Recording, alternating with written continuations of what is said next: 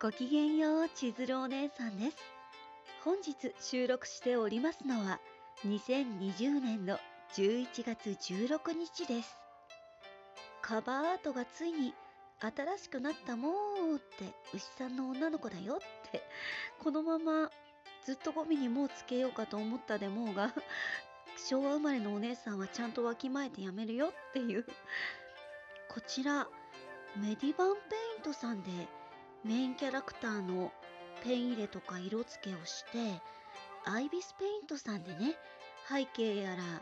装飾やら文字入れやらをやっております。かわいいフォントもいっぱいあるのですごいね背景とかも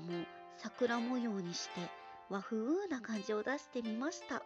BGM に寄せたんだ。もうもうねもうはやめます。ごめんねって昭和生まれがっていう。それでね今回このイラストはニコニコってしてるものとか